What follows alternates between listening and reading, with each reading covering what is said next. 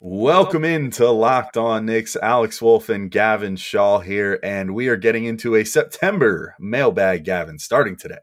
Yeah, so much fun stuff. What is the potential ceiling of this New York Knicks team? Which of the young stars is a good comp for Derek Jeters? Mets fans, cover your ears. And one more fun question How would we compare the Knicks to the Fantastic Four? Which slot would each player fill? All that and more right now on Locked On Knicks. You are Locked On Knicks your daily New York Knicks podcast, part of the Locked On Podcast Network. Your team every day. And I think we see Willis coming out. There he comes right now. Starks without a five. Ewing for the win. Yes. Up, puck left. Now fires it. He's good. And he's fouled. Anthony for three.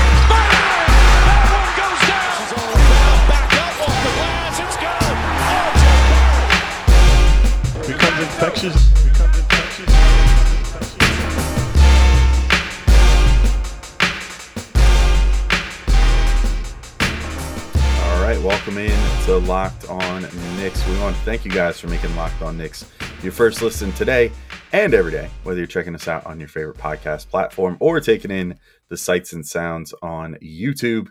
I'm Alex Wolf. I'm editor in chief of Knicks site The Strickland, which you can find at thestrict.land. He's Gavin Shaw, your favorite play by play broadcaster's favorite play by play broadcaster. And we are, as we said, getting into some September mailbag questions today. No need to jabber on any further with the, the introduction. Let's just get right to it.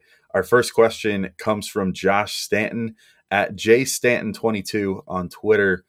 And Josh wants to know let's say RJ takes the leap we all expect him to.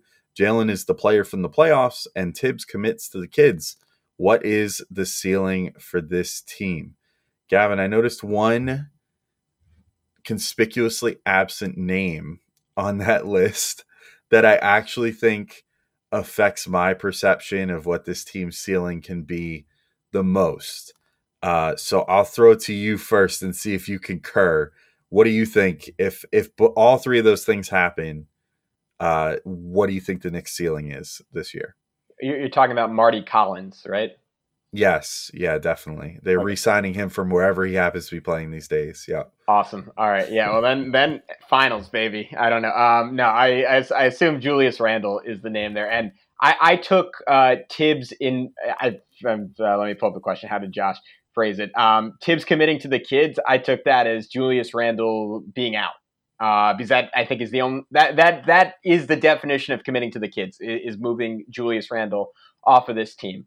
Um, in that scenario, I think the ceiling's probably and, and, and I'm looking at this as like not really like super realistic ceiling. I'm saying like best best case scenario, something like 48 wins and a competitive first round series, maybe six game first round series against a really good team, whether it's the Heat or, or, or the now hated Cavs or the Boston Celtics.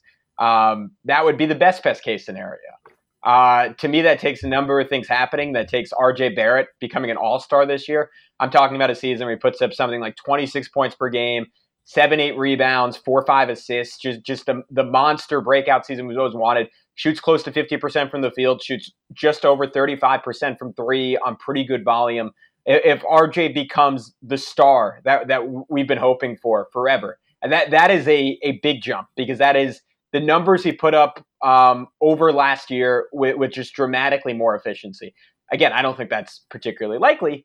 I, I do think that is the the absolute best case scenario, as Josh describes it. Jalen Brunson, if you get point, you get playoffs, Jalen Brunson, what is that? That's like twenty three points, six seven assists, four or five boards a game, like pretty decent defense, really good shooting. And then if you commit to the young guys, and I'm, i go through each one, best case scenario for all of them, Obi Toppin. I think there's a world where he averages again eh, no Julius Randle on the team important qualifier. I think there's a world where he averages over 20 points per game this year and does so on, on some of the better efficiency you see in the NBA 53 54% from the field 37% from 3 pretty good foul shooting again we haven't seen that yet from Obi but we, we sort of did over the last 6 games of the year so can he stretch that out over 82 it would be a big big jump but I'd love to see it I could see Quickley putting up like 15 6 and 6 Grimes um, coming in as either a starter or as a, a sixth man in that scenario and averaging 14 points, shooting 38% from three, couple boards, couple of assists. You're looking at a group that is both far statistically improved,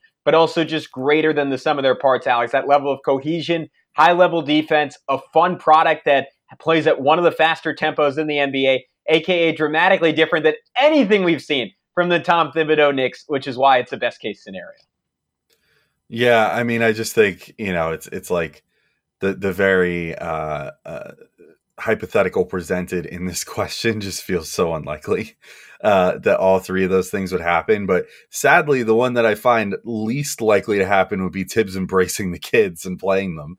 Um, I could much easier see RJ making an all star leap or Brunson making like the next leap in his career than I could Thibs completely fundamentally changing how he operates as a coach uh, at this stage, you know, this advanced stage in his life, this third season coaching the Knicks, you know, it just doesn't seem super likely to me. Um, but yeah, I'm kind of with you. I think it would probably be about 47, 48 wins. You know, Randle is the guy I was alluding to, and eh, he would still be the wild card to me, you know, because then if all three of those things happen, those are three things that very much push Randle off to the side. You know, it's like Brunson and RJ then become your one two options on offense. A heavy emphasis gets put on Quickley and Toppin and Grimes. And so then what are you left with as far as Julius Randle? Not Julius Randle being the engine of the offense, that's for sure. Like I could, it's pretty easy to say that that would not be the case. Like, and how happy would he be with that? Would he be okay with going back to being like Pelicans Julius Randle?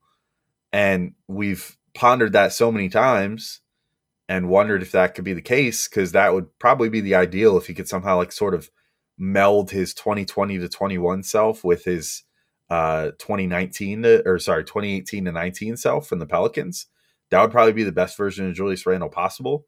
A guy that like can break the defense down and can shoot from mid range if need be, but mostly is used as a guy that is going to set good screens up top, roll to the basket, you know, use his both his passing and his finishing around the hoop to make things happen there, which his finishing around the hoop, you know, it, it has been the best the last couple years because of the fact that he's not taking good attempts there, but traditionally he was a great, you know, pick and roll finisher.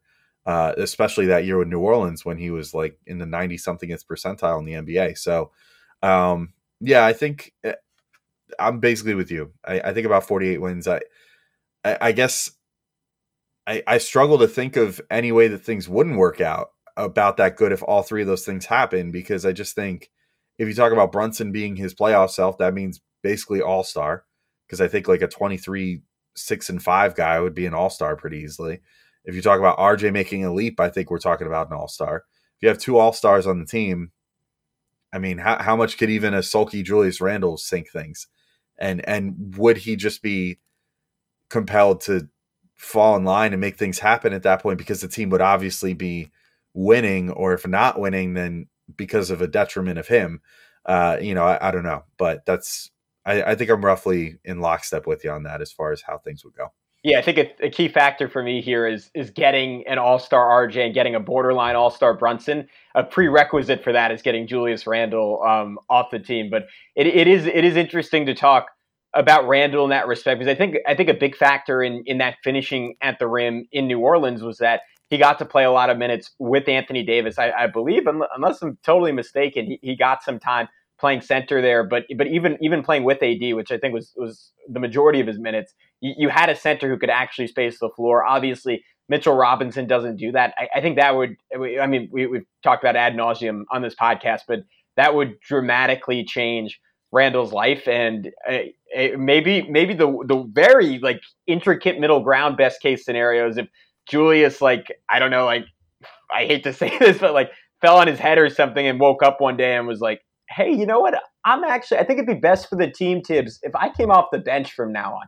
And and you had a super sub Julius Randle playing with Isaiah Hartenstein, who's, who's figured out how to shoot threes and, and Randle could just be a super sub, win six man of the year. You want real best case scenario for the Knicks? It, it, it is that, but it is unfortunately not a very realistic one. Alex, what is realistic are the benefits of eating built bars on, on a daily basis.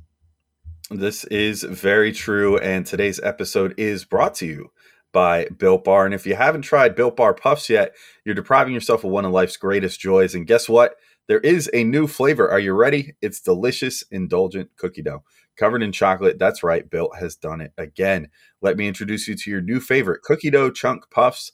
Have a light and chewy texture, real cookie dough chunks, and of course, they're covered in 100% real chocolate. All the joys of eating cookie dough without the hassle of making it. Plus, it's healthy for you. Cookie dough chunk puffs are only 160 calories and they have a whopping 15 grams of protein in them. Run to built.com to snag a box for you and the family. It will be the perfect treat, or you can find a really good hiding place and just hoard them for yourself.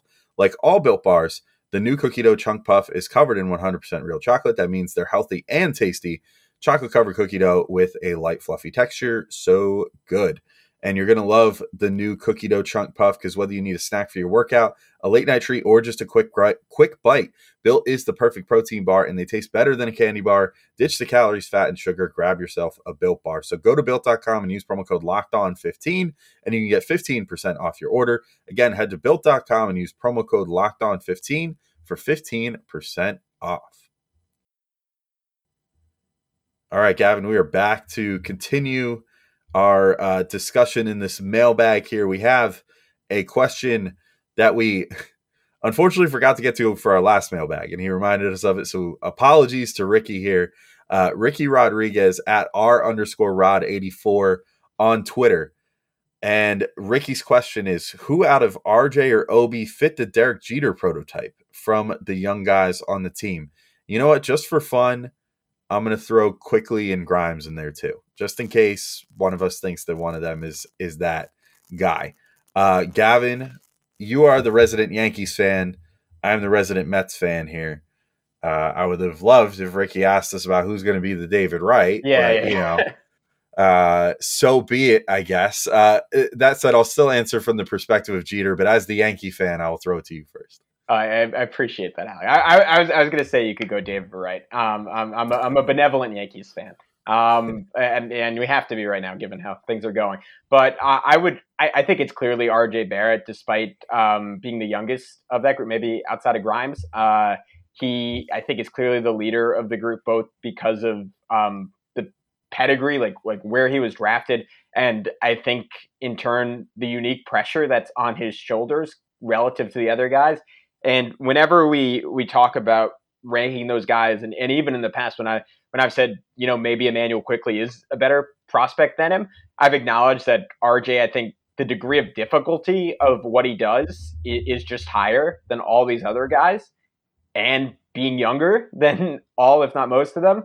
Uh, he he has sort of been placed in the role of being a leader, and I think one of the the most interesting things of Derek Jeter's legacy is how he's he's universally considered this all-time player, but there are a lot of uh, people in the advanced analytics community that will push against that and say, you know, maybe he was he was good to very good, but his his greatness comes from the perceived intangibles there and and just the the track record of his organization rather than his inherent talent. And you know what? I would be okay if that's RJ Barrett's legacy and, and that like if the Knicks find a way to build a super team. I don't know, let's just say by some miracle, a Luka Doncic, either himself or that type of talent, ends up here in a couple seasons, and RJ is sort of the second or third guy, but kind of remains the, the spiritual leader of those championship teams or of those perennial conference finals or finals teams. Um, I think that's a pretty decent legacy. And just because, at least in my mind, I, I think it, it's doubtful that he is ever a hyper efficient 25 plus point score. There's a world where he's he, he, in a different role. He's a hyper efficient 16 to 18 point score. I could see that ultimately being his legacy, similar to a Derek Jeter. So for all those reasons, Alex, he's the clear cut answer to me. Uh, do you have a different one, uh, framing it in a, a David Wrighty context? no, I'll stick with Jeter. I mean, because much as I love David Wright, eventually the goal is to win a championship. So I would prefer if RJ turned out uh, to be Jeter rather than Wright in that regard. Although I love my Mets, maybe they'll win this year. Um, but I, I, would say I think it's RJ too. Um, I think mostly just for a lot of the same reasons. I think it's really hard contextually to compare basketball and baseball as far as on field, on court type stuff because baseball is just such a different game. Like, yes, technically you're playing offense and defense in baseball, but I mean, I there's like two different forms of offense in baseball. There's pitching and then there's hitting, you know, because pitching in its own way is like its own offensive, you know, where you're trying to the pitcher is playing offense against the batter who's then playing offense against the field. Um, you know, so it's it's a little different. Um, I, I think that Jeter, like RJ, hopefully will be for his career, was a, a good fielder as well as a great hitter. You know, Jeter was never a like it, he in all the eras that he played through where there were so many power hitters and everything winning MVPs and stuff like that he never quite was at that level uh as far as being you know like the the surefire clear cut MVP type guy but obviously was the the backbone of a multiple championship winning team which is really worth something so in in that regard I agree with you too I think like RJ in the future could potentially do that as far as the leadership is concerned like I you could relate that to Wright or to Jeter or to RJ. Like they they're clearly commanding presences in the locker room. Um, you know, clearly guys that are well respected by their peers. RJ, I think, completely has the ear of all of the the like young core in the locker room, even though as you alluded to, like pretty much all of them are older than him. Like he got drafted before a number of these guys, but he's he's younger than pretty much all of them by virtue of how young he was when he got drafted. Um, and yet he's still like that leader, and he's still the guy that is the guaranteed starter, is the one young guy that's like for sure getting his every single night because he's that talented. So in, in that regard, I think that he's he's kind of Jeter esque. Um, I I guess the only difference is that he's not technically like a local kid. Like Jeter was born in New Jersey. Um, you know, RJ was from Canada, but whatever. I mean, he's he's got New York figured out. Like he's it, you could have fooled me. I, I could swear that RJ was from New York his whole also, life. his his, his dad off. went to St. John's, right? Like we got we got a little bit. Yeah, I guess there's some yeah, connection there's there. Connection. So that yeah, I guess that's why he came in so so ready for New York anyway. So, um, so yeah, that's that's where I'm at. I think it's RJ. I think it's RJ in a landslide. If I was gonna pick a runner up, I might actually go Quickley, uh, just because I feel like Quickley I mean, not to say that Obi's work ethic isn't great too, but I feel like Quickley is always the guy setting the tone in that regard with like working out at 2 a.m. on a game night, you know, like it, taking snaps of himself back at the gym or whatever, putting up threes at two in the morning after he just played an NBA game, you know, that kind of stuff. So just from like the work ethic perspective and leading by example, I would probably put him, I guess, as my runner up. Yeah, and I think I think Quickley has a little bit of the same sense of the moment that Jeter did. Like, like everyone, or maybe maybe not so much Mets fans, but uh, most people fondly remember Jeter's final game, that that last uh, game-winning hit. I feel like that that's a very Quickley esque thing to happen. He, he he loves the crowd and he knows he knows how to play up to the moment when when necessary. So I'm I'm with you on him as a runner up.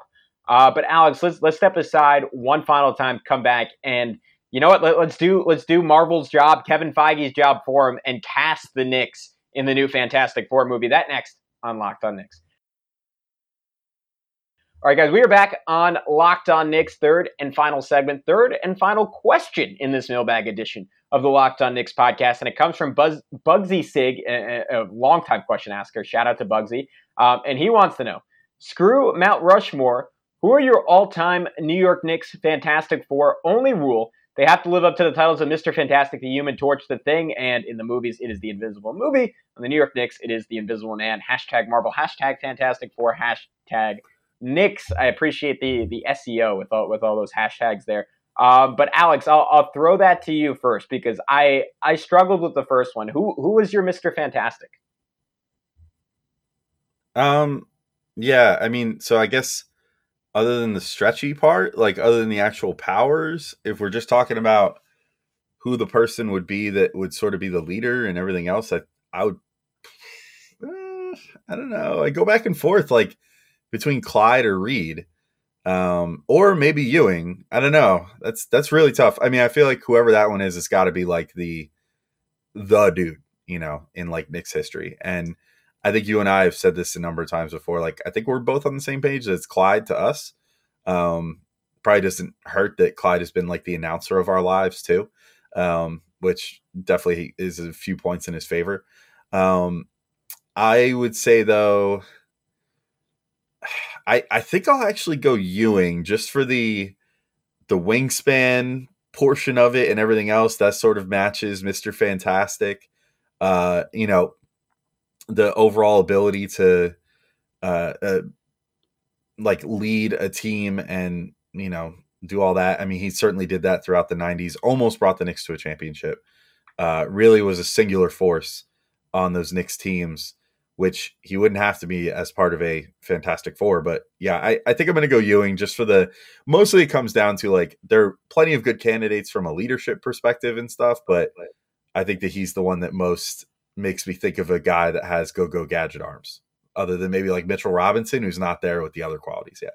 Yeah, I was going to say Mitchell Robinson is the guy who most lives up to the to the power set for me. But also with Mr. Fantastic, you think about him as, as either the smartest or, or one of the few smartest guys in the Marvel universe. And I think that's what pushed me towards Clyde in terms of, I mean, we, we've seen it as an announcer, but also as a player, just, just, the savviness. And, and you hear him still talk about to this day, like how, like a, a, lot of his, like plenty of physical talent, but how a lot of his game was based on outthinking people. And the 1970 through 73 Knicks, widely considered one of the smartest, most cohesive teams in NBA history, and Clyde uh, right there. I think I think Reed was the emotional leader for those teams, but Clyde was the on-court orchestrator and leader of those teams, and, and someone much like Mr. Fantastic who who stepped up when it mattered most. So I'm I'm right on board with that with you.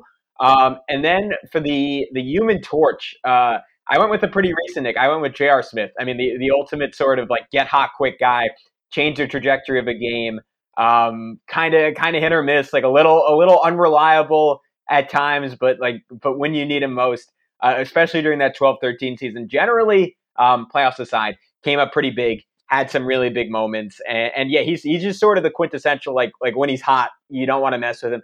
Honorable mentions there for me were um, Evan Fournier um, because I, I, thought he really embodied that quality on last year's Knick, like put together some of the better individual performances I've, I've ever seen for Knick, which I think kind of got lost in some of the criticism he dealt with last year. Uh, Steve Novak, another guy, just when he got hot, it was a lot of fun. And then Jeremy Lin, just because he had he had the all time greatest hot stretch in in New York Knicks history.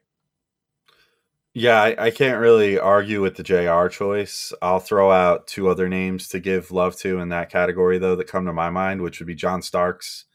Uh, you know, like the JR Smith before JR Smith was JR Smith. Uh, JR just happens to be our generation's version of that player. But to like a whole other generation of Knicks fans, John Starks was that guy that could get hot in a hurry and just like bury an opponent by scoring like 30 points like it was nothing.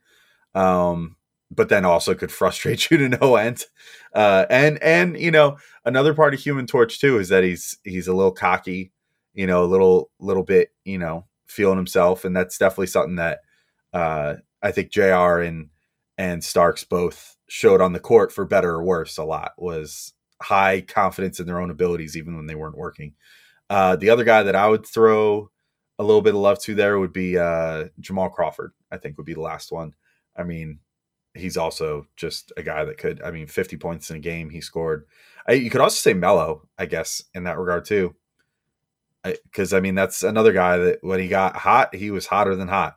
So, you know, even if he's not like a microwave scorer, but yeah, Melo, Jamal Crawford, lots of good guys for this category from Knicks history. Uh, but I, I, think I'll go J.R. Smith too, just because I don't know. The second this came up, that was the first thought that came to my mind. I feel like you should usually go with your first instinct.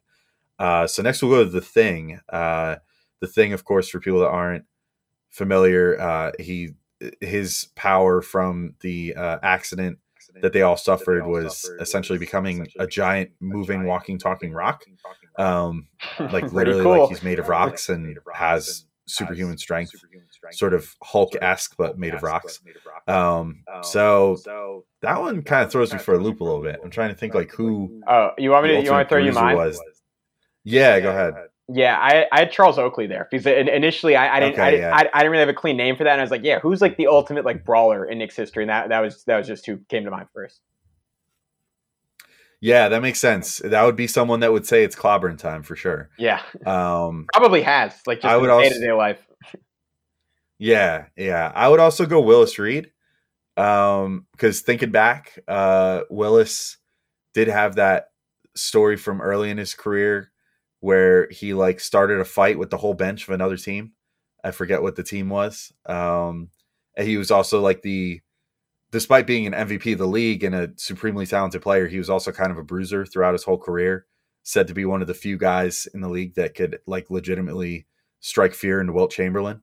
Uh, despite, unlike Bill Russell, who was like right there with Wilt as far as size and strength and everything. Like Willis was a little undersized. He was only like six foot nine, playing against guys that were over seven feet tall, and yet still was enough of an intimidator uh, on both ends to make that work. So I, I, would go Willis. But do you have anything to add to that? I think Oakley or Willis is pretty good though. Maybe maybe Mason we could add to that. He was another one of those like rough and tumble '90s guys. Yeah, the whole whole, whole '90s Knicks come come close to qualifying, but but Willis Reed is a great one. I just looked it up. The fight was with the Lakers. So if you if you if you want another reason to love Willis Reed, uh, that is it. And apparently you can you can find the full uh, footage on YouTube. So that is pretty cool. Uh, the last one was the one that I I struggled with the most, and I, had to maybe maybe you have a even more realistic answer, Alex. I I kind of had to turn into a joke. So the the Invisible Man for me, unfortunately, was Amar'e Stoudemire because he was by and large invisible for his Knicks contract. But I, I felt I feel kind of bad cracking on stat.